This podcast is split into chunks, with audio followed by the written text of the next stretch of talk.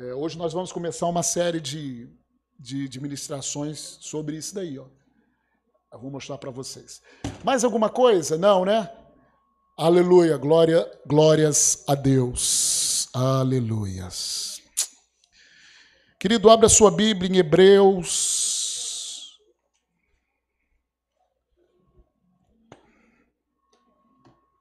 Hebreus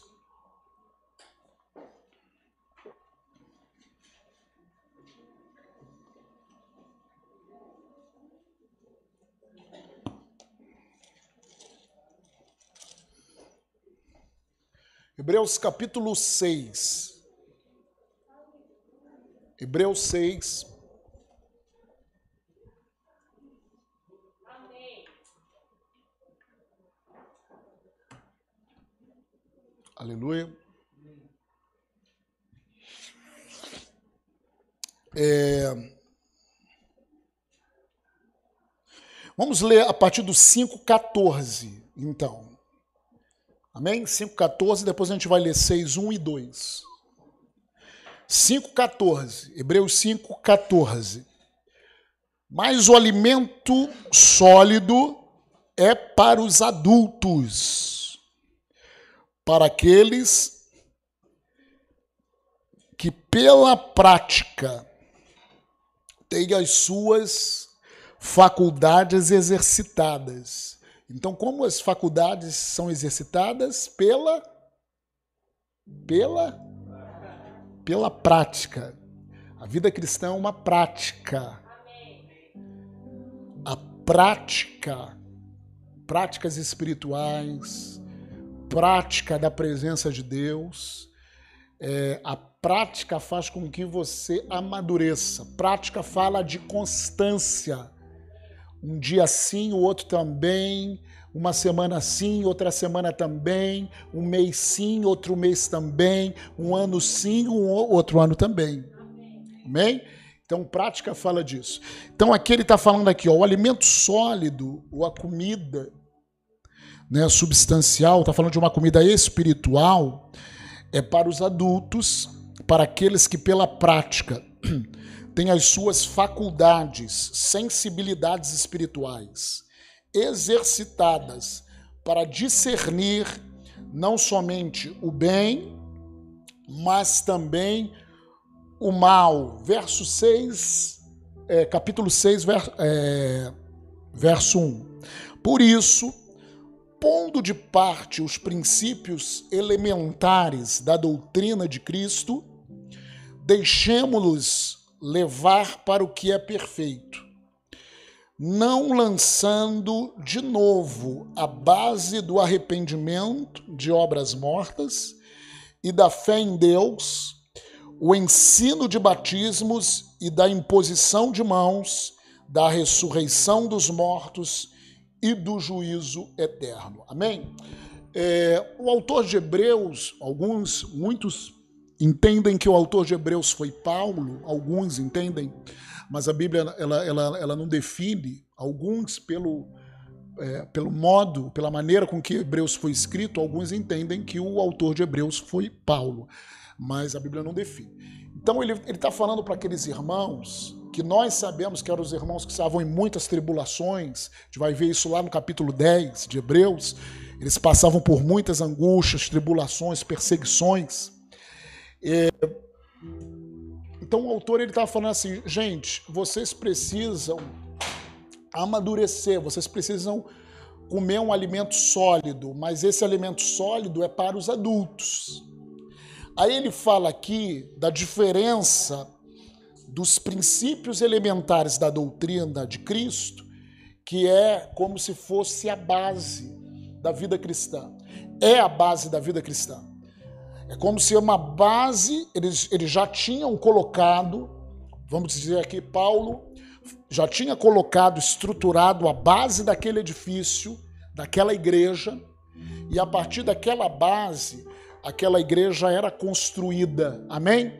É, no ensino maduro, no ensino, é, no ensino espiritual, amém? À medida que aquela igreja praticava aquilo que era ensinado, ela ia crescendo. Porém, querido, Enquanto eu estava meditando nesse tempo sobre uma palavra, sobre uma série de palavras para trazer, de vez em quando nós precisamos dar uma olhada na estrutura. De vez em quando, quando você tem uma casa ou um prédio como esse, e você sente que alguma coisa está errada, primeira coisa é você ver a estrutura. Como que está a estrutura, como que foi feito, como que está aqui, se tem alguma rachadura. Aí chama o engenheiro. Por quê? A coisa mais importante é a estrutura, é a base. Então, nós, como uma igreja local, precisamos ter uma base doutrinária bíblica, não humana não de homens, não de costumes humanos, mas uma base doutrinária bíblica sólida. Nós precisamos, de vez em quando, estabelecer o que a Bíblia aqui fala de princípios elementares, princípios elementares, princípios fundamentais da doutrina de Cristo. Nós precisamos, nesse tempo, então nessas quartas-feiras, eu não sei quantas vai ser, nós queremos dar uma olhada com vocês nos nossos princípios elementares. Por que isso é importante? Porque quando uma pessoa se converte ou quando uma pessoa entra no corpo de Cristo, se ela não tem essa base, é como uma casa que é construída sobre areia. A Bíblia fala de duas casas que foram construídas uma casa que foi construída sobre areia e uma casa que foi construída na rocha. Jesus, quando ele falou isso, ele estava falando assim: aqueles que praticam a minha palavra, que escutam a minha palavra e praticam, é como alguém que construiu a casa sobre a rocha. E nós sabemos, como Paulo ensina, que o fundamento é Jesus. Amém. Fundamento é Jesus. Mas o que de Jesus é o fundamento? Jesus ele é a palavra viva. O que de Jesus? nós dizemos que Paulo fala aqui dos princípios elementares da doutrina de Cristo. Ele nos dá algumas pistas de coisas fundamentais, de coisas que vão balizar a nossa fé. Por quê? Porque, queridos, quando as pessoas vêm para a igreja, se elas começam a construir a sua estrutura e a sua base não está sólida, aí a Bíblia fala: o vento vem, as águas vêm e dão contra a casa. E é grande é, a destruição, é grande a ruína naquela casa. Por isso que nós olhamos muitas das vezes, e muitas pessoas vêm para a igreja e fica que nem o ioiô.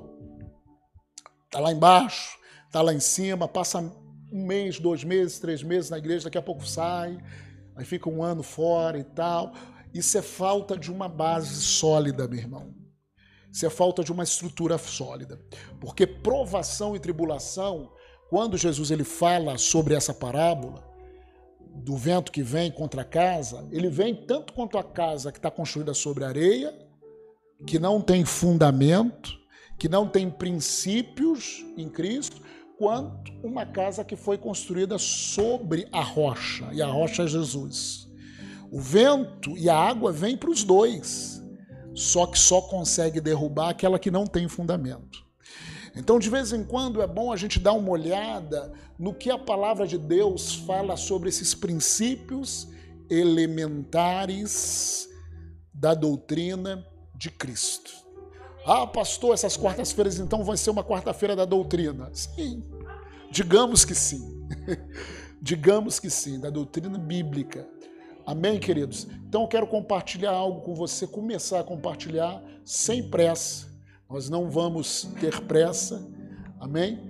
Aí quando eu falo não vamos ter pressa, as pessoas abrem o olho arregalado, pastor, é nove horas que acaba.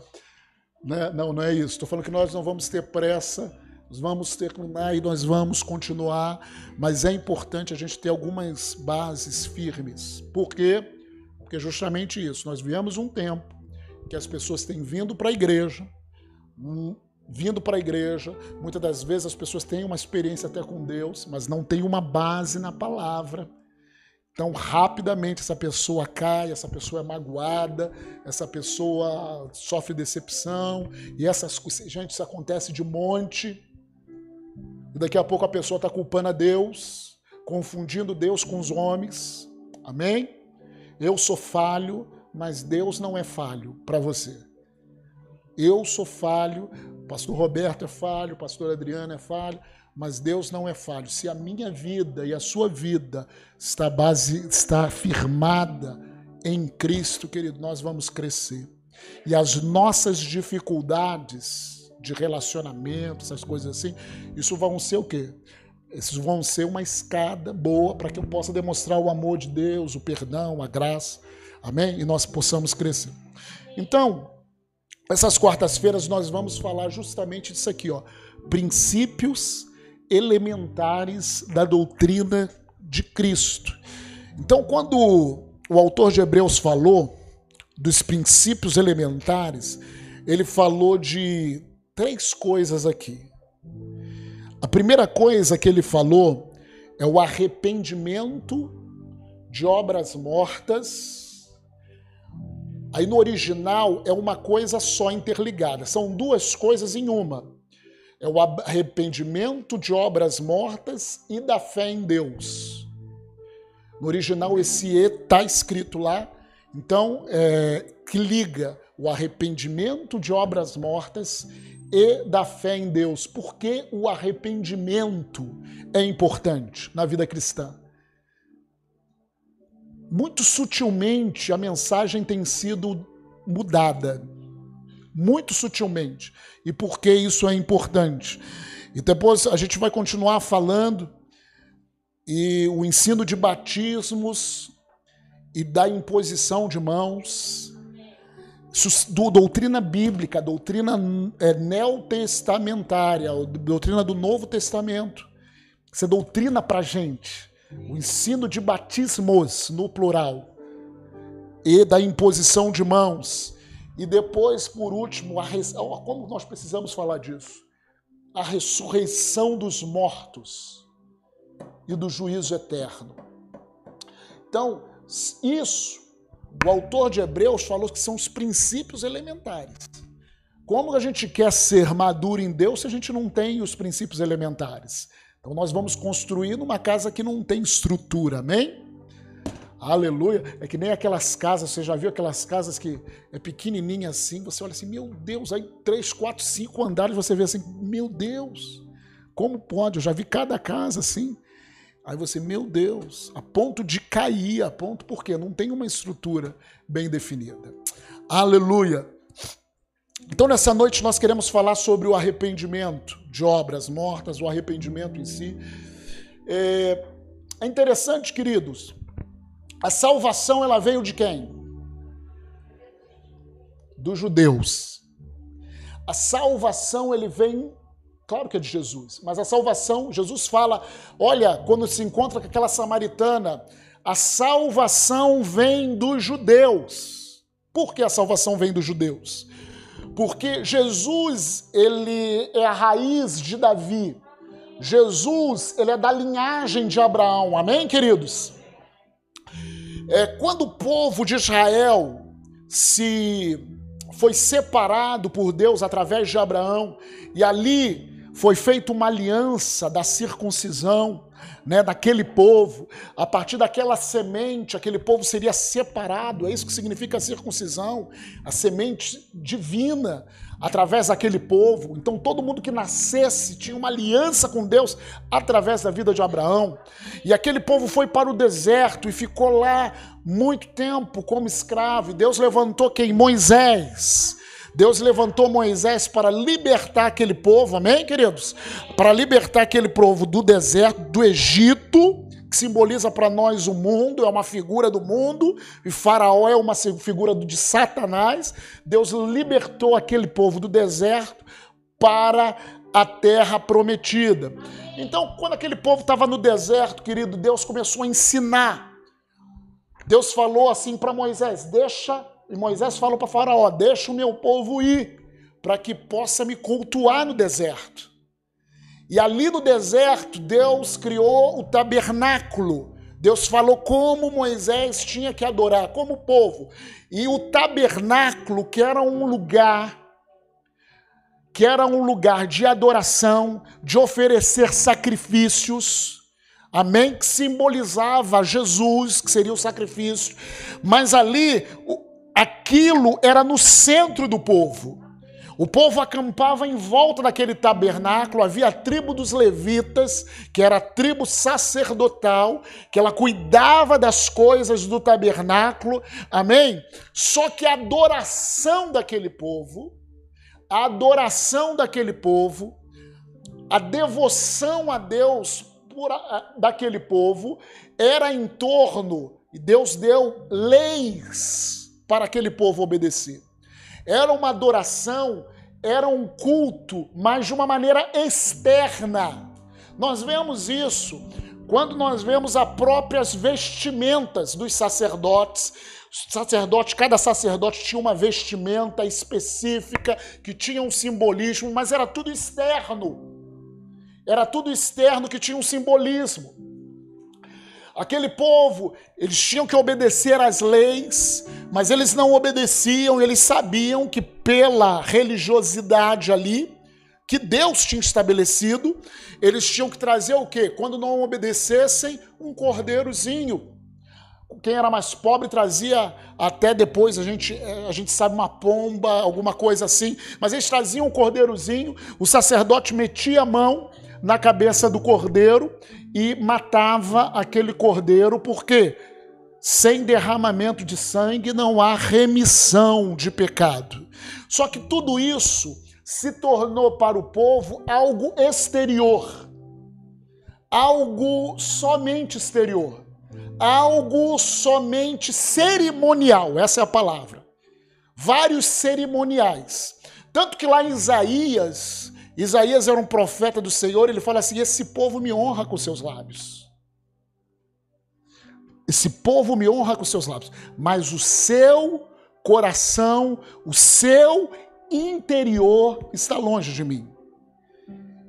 E a honra que ele tem foram algo que maquinalmente, essa expressão, maquinalmente aprenderam. Ou seja, toda a devoção daquele povo era uma devoção externa. Por que era uma devoção externa? Porque interiormente eles eram mortos. O espírito deles estava morto. Quando eu falo de morte espiritual, não significa falta de existência. Morte na Bíblia é separação. Então, aquele povo, por causa de Adão, eles estavam espiritualmente separados de Deus. Então, tudo aquilo que aquele povo, que era um povo de Deus por causa de Abraão, da fé de Abraão, faziam, eram muito exterior. Alguns poucos entenderam, como Davi. Davi entendeu que a adoração tinha que vir de dentro. Alguns poucos que tiveram intimidade com o Senhor entenderam, mas eram poucos. Amém? Aí, mas, pastor, o que isso tem a ver com arrependimento? Porque o povo de Israel sempre foi um povo religioso, que fazia as coisas exteriormente, trazia os sacrifícios exteriormente. Então estavam acostumados a trazer aquele sacrifício, a adorar a Deus de uma maneira exterior. E em Mateus capítulo 3, verso 1, agora pode abrir a sua Bíblia.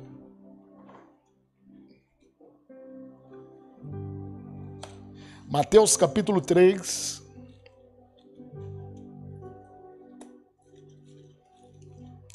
Deixa eu falar para vocês. Eu amo pregar, ensinar, porque isso já faz parte, eu acho, do, do dom, né? Isso não é peso para mim. Por isso que eu posso ficar aqui falando, falando, falando, talvez o meu corpo canse. Mas então, assim, e, e Deus está nos ensinando a tudo aquilo que a gente faz para Ele tem que ser um fluir. Por exemplo, quando a, a, a Evelyn está aqui tocando, ela ama adorar Deus. Por isso que aquilo não é um peso, né, Evelyn? Para ela é um fluir de Deus. Amém? Deus tem algo para você que vai ser um fluir, meu irmão. Para você, cada vez mais. Mateus capítulo 3, verso 1.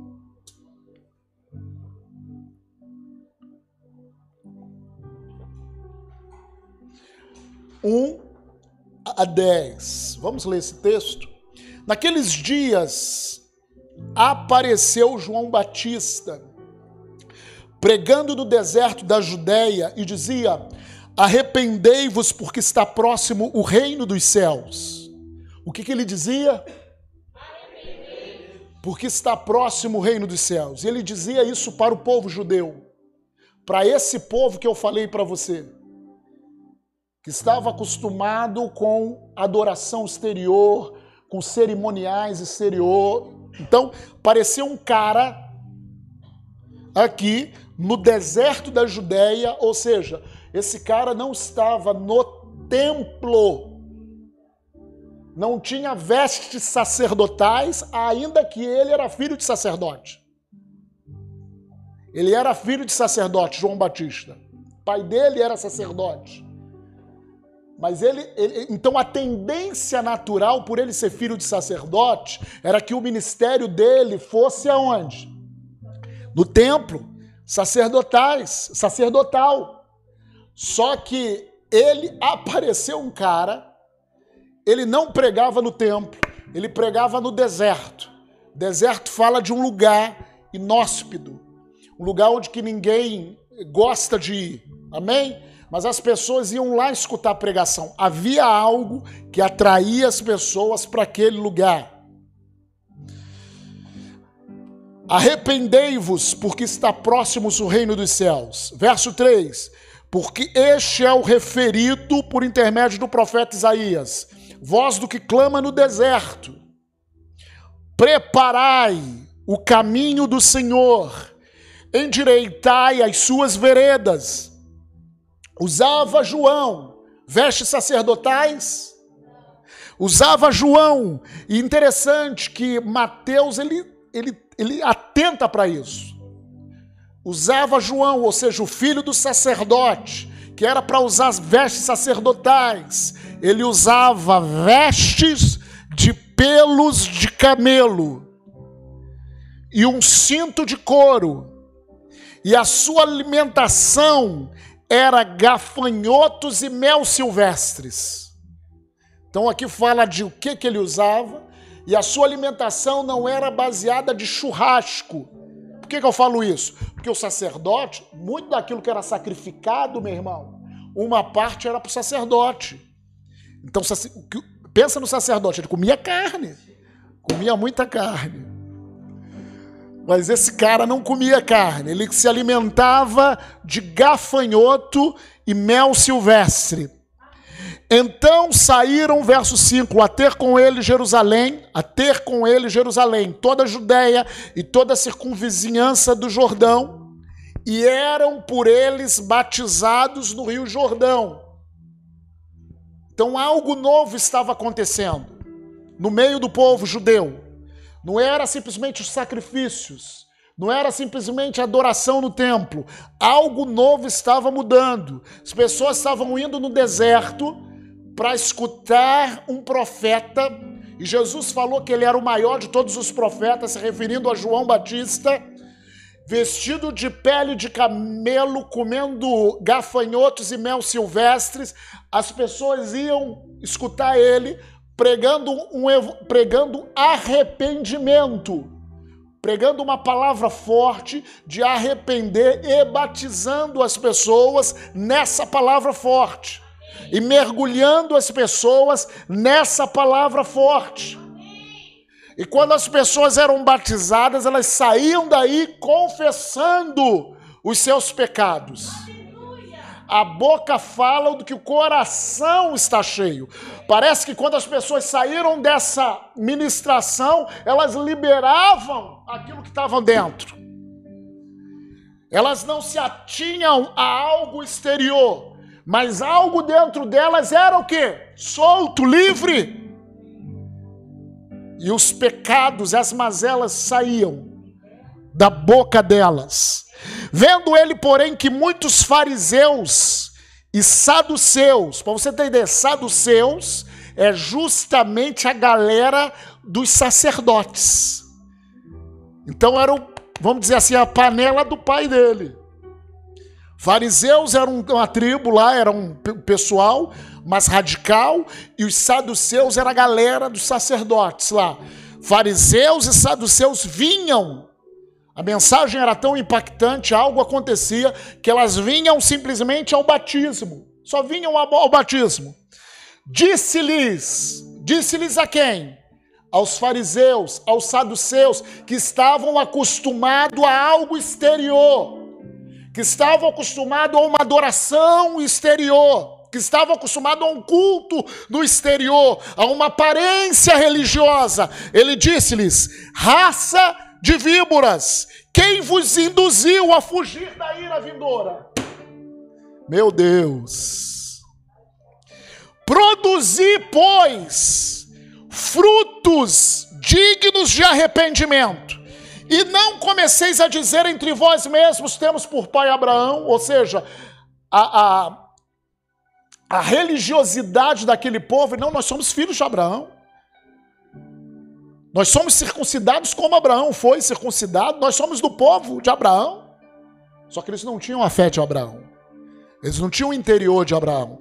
Amém? E não comeceis a dizer entre vós mesmos: temos por pai Abraão, porque eu vos afirmo que essas pedras Deus pode suscitar filhos a Abraão. Que dessas pedras já está posto o machado à raiz das árvores. Toda árvore, pois, que não produz um fruto é cortada e lançada ao fogo. Então, querido, entenda aqui, ó, presta atenção comigo. O povo, ele adorava a Deus de uma maneira exterior porque Abraão creu, então eu sou da tribo de Israel, eu pertenço ao povo, eu sou o povo escolhido, só que a minha adoração era só exterior, eles se acostumaram a ir ao templo, eles se acostumaram a trazer o sacrifício, só que a adoração de coração, o servir ao Senhor de coração, eles não conheciam isso. Surge um homem que era da tribo lá dos sacerdotes, que era para estar no templo, ele foi para o deserto e ele começa a preparar o caminho do Senhor. Fala assim: João Batista preparou o caminho do Senhor. Como que ele preparou? Pelo arrependimento. O verdadeiro arrependimento tinha que ser exposto. A verdadeira mudança quando ele fala sobre arrepender, quando ele está vestido de pele de camelo, ele está falando assim: olha, a mudança que eu quero não é exterior, não é algo exterior, mas é algo interior. Não adianta você ter uma aparência para os homens. Você tem que ter uma mudança interior, você tem que ter um coração compungido, porque Deus não despreza. Então, quando ele falou e confrontou aqueles fariseus e saduceus, ele estava falando, gente, vocês precisam entender o que, que é arrependimento. Vocês precisam produzir frutos de arrependimento, dignos de arrependimento. Por que, meu irmão, isso é importante? Isso é pilar. O ensino dos arrependimentos das obras mortas é pilar. Porque não adianta você vir para a igreja só sabendo que Deus é amor só sabendo que Deus te ama. Muitas das vezes nós ficamos até, ah, não, Deus me ama, posso fazer o que eu quiser. Deus me ama. Não, você pode fazer o que quiser, não vai mudar o amor de Deus para com você. Só que a tua atitude, a minha atitude, sim, vai mudar o nosso destino. Deus ama aquela pessoa que está indo para o inferno. Deus ama aquela pessoa que está no engano. Só que a mensagem do reino dos céus é arrependei-vos. O arrependimento é a preparação para o caminho do Senhor, para que o Senhor venha sobre nós. Nós precisamos de servir ao Senhor de todo o nosso coração. Nós precisamos ter um coração contrito.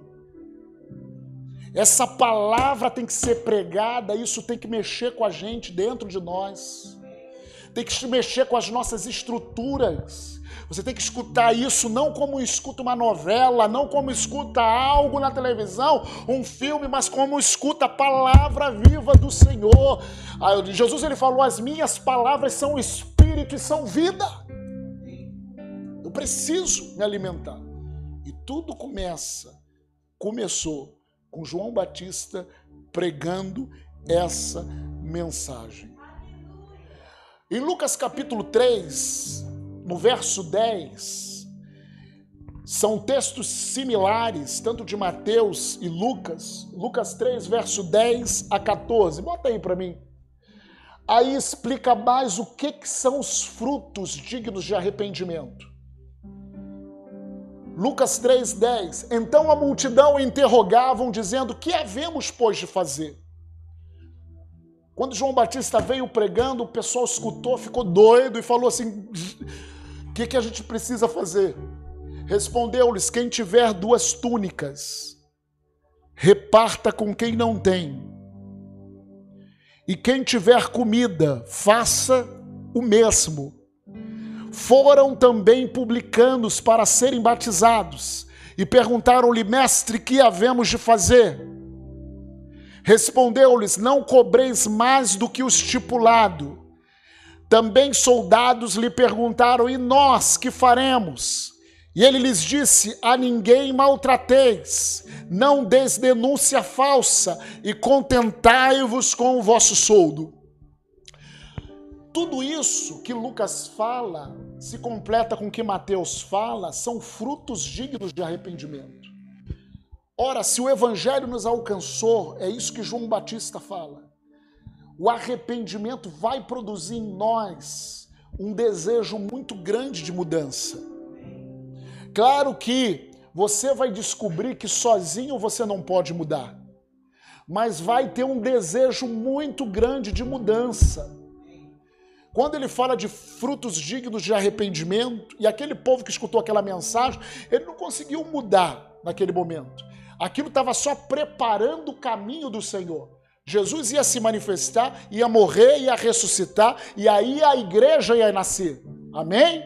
Mas essa mensagem de arrependimento, essa mensagem de mudança, não através um exterior, mas uma mudança através do interior, não adianta, meu irmão.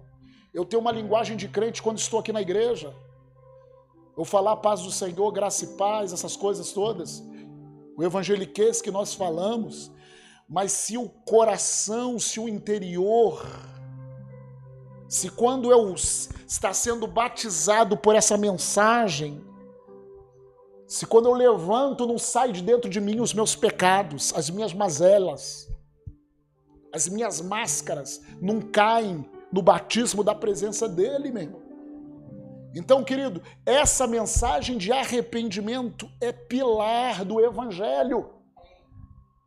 Nós estamos pregando para essa geração e eu, eu, eu sou um que confio e acredito na graça, na graça de Deus. A graça é uma, é uma, é uma verdade, é, é bíblico. Nós somos salvos pela fé mediante nós somos salvos pela graça mediante a fé, isso é verdade. Tudo que nós recebemos, nós recebemos pela graça, não por merecimento nosso. Porém, queridos, há uma atitude que Deus espera de nós, constante, que é uma atitude de arrependimento. Que é uma atitude de arrependimento. Aleluia! E essa atitude é interior. Mateus capítulo 4, querido. Mateus 4,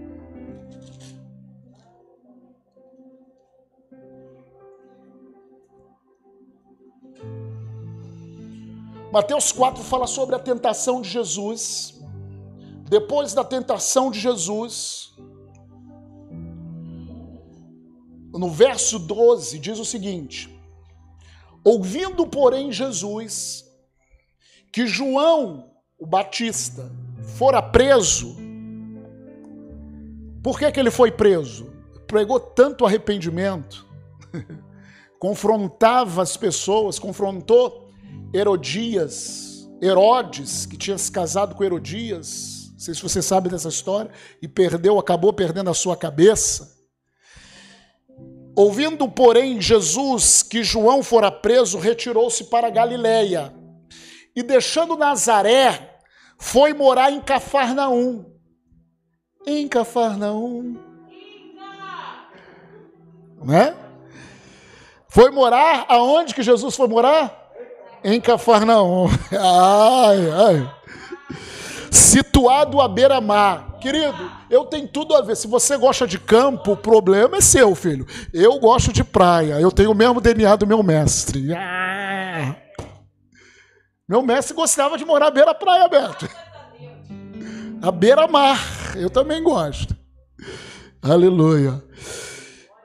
E deixando Nazaré, foi morar em Cafarnaum, situado à beira-mar, nos confins de Zebulon e Naftali, Naftali, para que se cumprisse o que fora dito por intermédio do profeta Isaías: terra de Zebulon, terra de Naftali, caminho do mar, além do Jordão, Galiléia dos gentios. O povo que jazia em trevas viu grande luz, e aos que viviam na região e sombra da morte resplandeceu-lhe a luz. Verso 17. Daí por diante. Então, quando João foi preso e logo depois foi morto, a mensagem de arrependimento foi calada. Jesus soube disso. Ele se mudou lá para Cafarnaum, diz a palavra no versículo 17: Daí por diante, agora não era mais João Batista, passou Jesus a pregar e a dizer: O que? Arrependei-vos, porque está próximo o reino dos céus. Jesus começou a pregar a mesma coisa. Que Deus te ama, isso é importante você saber. Mas o primeiro impacto que nós precisamos ter do Evangelho, para que o Evangelho nos mude, é sermos confrontados com nós mesmos com o nosso pecado. Aqui os judeus estavam sendo confrontados com a religiosidade deles por fora. Nós vamos aprofundar isso nessas quartas-feiras. Nós vamos entender que nós precisamos, para nós recebermos o amor de Deus, a graça de Deus, nós temos que ser confrontados pelas nossas mazelas. Jesus ele falou para aquele fariseu quando entrou na casa dele. Porque entrou uma prostituta, uma mulher, e se debruçou aos pés de Jesus. E começou o quê? A lavar os seus pés com as suas lágrimas e enxugar os seus pés com os seus cabelos. E Jesus ele falou assim para aquele fariseu que eu esqueci o nome dele agora. Simão. Simão, quem ama mais? Aí, aí ele fez uma parábola. Um devia tanto e o outro devia uma quantidade enorme. Quem você acha que ama mais? Aí o cara fez a matemática, aquele que devia muito. Aquele que reconheceu muito a sua dívida. A mensagem do arrependimento faz com que eu e você entendamos que a nossa dívida é muito grande. Aí ele, não, bem disseste. Porque eu entrei na sua casa e você não me saudou. Você não veio, naquela, naquela época era um costume do, do escravo vir lavar os pés e tal. Mas essa mulher, ela não para de beijar aqui os meus pés, de lavar os meus pés com a sua lágrima e de secar. Porque ela amou tanto. Ela foi perdoada. Ela é perdoada a mensagem de arrependimento faz com que nós tenhamos noção de quanto nós devemos. Ah, mas Jesus pagou. Sim, mas pagou o quê? Muitas das vezes as pessoas não sabem.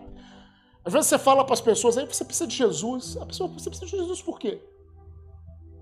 As pessoas têm que entender que elas estão condenadas. A mensagem do arrependimento faz com que o ser humano entenda qual é a sua posição diante de Deus, que o tempo é muito breve, que num momento ele está vivo, num outro momento ele está morto. E daí? E a partir daí? Essa é a mensagem de arrependimento. O arrependimento, por que que João Batista pregou arrependimento? Por que, que o próprio Jesus veio pegar arrependimento? Porque qual é a mensagem? O arrependimento devia preceder, deveria, deveria vir antes do sacrifício. Jesus era o cordeiro que tira o pecado do mundo. O arrependimento, a noção de quanto eu estou longe de Deus, de quanto o meu pecado separa de Deus, a noção tinha que vir antes do sacrifício perfeito de Jesus. Essa é a mensagem do arrependimento. E por último, Marcos capítulo 1. Verso 14 e 15. João Marcos, capítulo 1, verso 14 e 15. Eu consegui só uma página. Depois nós vamos entrar na igreja. Marcos 1, 14 e 15. Depois de João ter sido preso, foi Jesus para Galiléia pregando o evangelho de Deus. E aí o João Marcos ele fala de algo um pouco diferente. Ele fala assim, dizendo: o tempo está cumprido. Quando fala o tempo está cumprido, nós podemos aí imaginar, conjecturar muita coisa. O tempo perfeito para que Jesus viesse, para que o Cordeiro de Deus viesse. O tempo está cumprido, o tempo de todos aqueles sacrifícios, aqueles cordeiros que morriam, em cada cerimônia, que era uma figura do Cordeiro de Deus que tira o pecado do mundo. Então o tempo está cumprido. Ou o tempo de uma adoração vazia, de exterior, de servir a Deus exteriormente, estava cumprido. O reino de Deus está próximo. E qual é a chave para entrar nisso? Arrependei-vos. E Segunda parte, crede no Evangelho. Ou crede nas boas novas, isso que é Evangelho. Não tem como você crer na boa notícia de Jesus sem antes você não ter essa questão do arrependimento. E por último, o que é arrependimento? Arrependimento no grego é metanoel, ou metanoia, como muitas vezes falam. Arrependimento significa muita coisa. Mas assim, ela significa uma mudança de mente, que não fala de uma mudança exterior, mas uma mudança de uma mente, uma maneira de pensar. E como é difícil de nós mudarmos a nossa maneira de pensar. Uma mudança de mente, uma mudança, isso está no original, uma muda, mudar a mente para melhor. Para melhor aí é mudar a mente como Deus pensa. E também metanoio significa emendar o coração e compesar os pecados passados, ou seja, você ter a noção daquilo que você realmente fez, de como você estava longe de Deus, do que Deus fez para dar a sua vida, você reconhecer isso. É uma mudança de mente Sim, mas que tem uma noção da onde Deus te tirou. Que tem esse pesar da onde Deus te tirou. Amém? O arrependimento das obras mortas é um dos pilares. Semana que vem nós vamos continuar falando sobre o arrependimento das obras mortas. Vamos nos aprofundar o que é obras mortas. Para quê? Para que nós tenhamos uma base sólida possamos crescer de uma maneira saudável. Feche os seus olhos um pouquinho. Uma vida de arrependimento, uma vida de mudança de mente, é uma vida que todos nós temos que ter. Nos lembrar de onde Deus nos tirou. O Evangelho são insondáveis riquezas. Mas se nós não entendermos que o arrependimento precede o sacrifício, é como você atirar pérolas aos porcos. E você não é porco. Sua natureza tem que ser de uma ovelha. Você é ovelha do Senhor, Ele é o bom pastor. Então, nessa noite, coloca a sua vida diante do Senhor.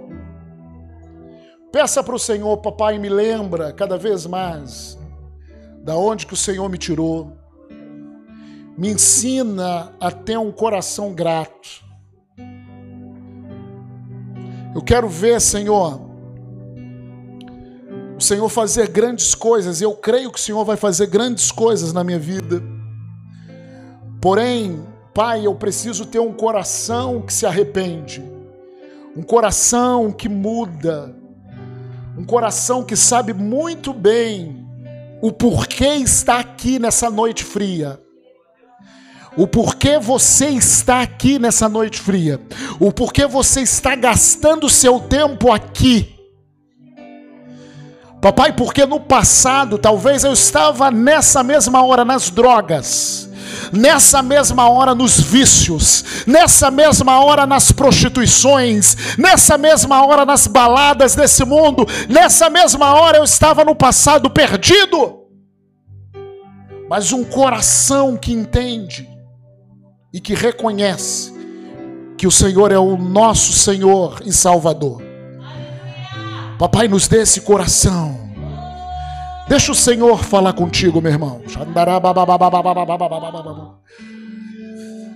Faz a sua oração, meu irmão. Faz a sua oração. Eu queria que todo mundo estivesse orando nesse momento.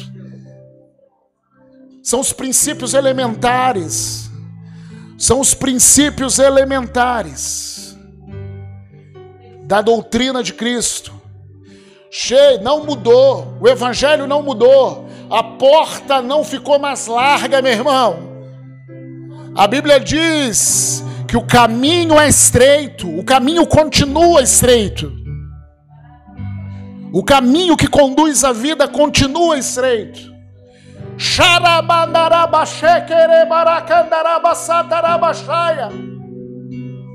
Jesus continua falando para nós: quem quiser vir após mim, Negue-se a si mesmo, tome a sua cruz e me siga.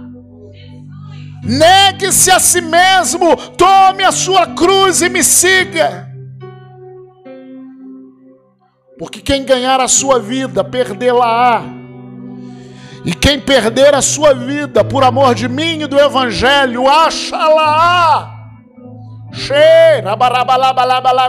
Você está aqui, meu irmão, para perder a sua vida da alma, perder a sua vida da carne, perder a sua vida da vontade própria e ganhar a vontade de Deus na sua vida.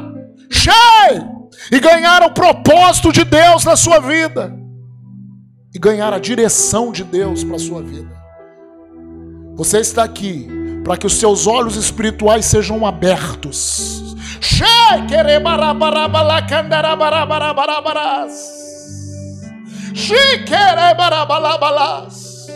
Arrependimento é um coração que sabe porque sabe, como aquele cego de nascença que falou: Eu não sei, eu só sei que eu era cego antes dele e agora eu vejo.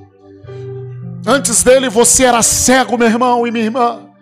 Agora os seus olhos espirituais foram abertos.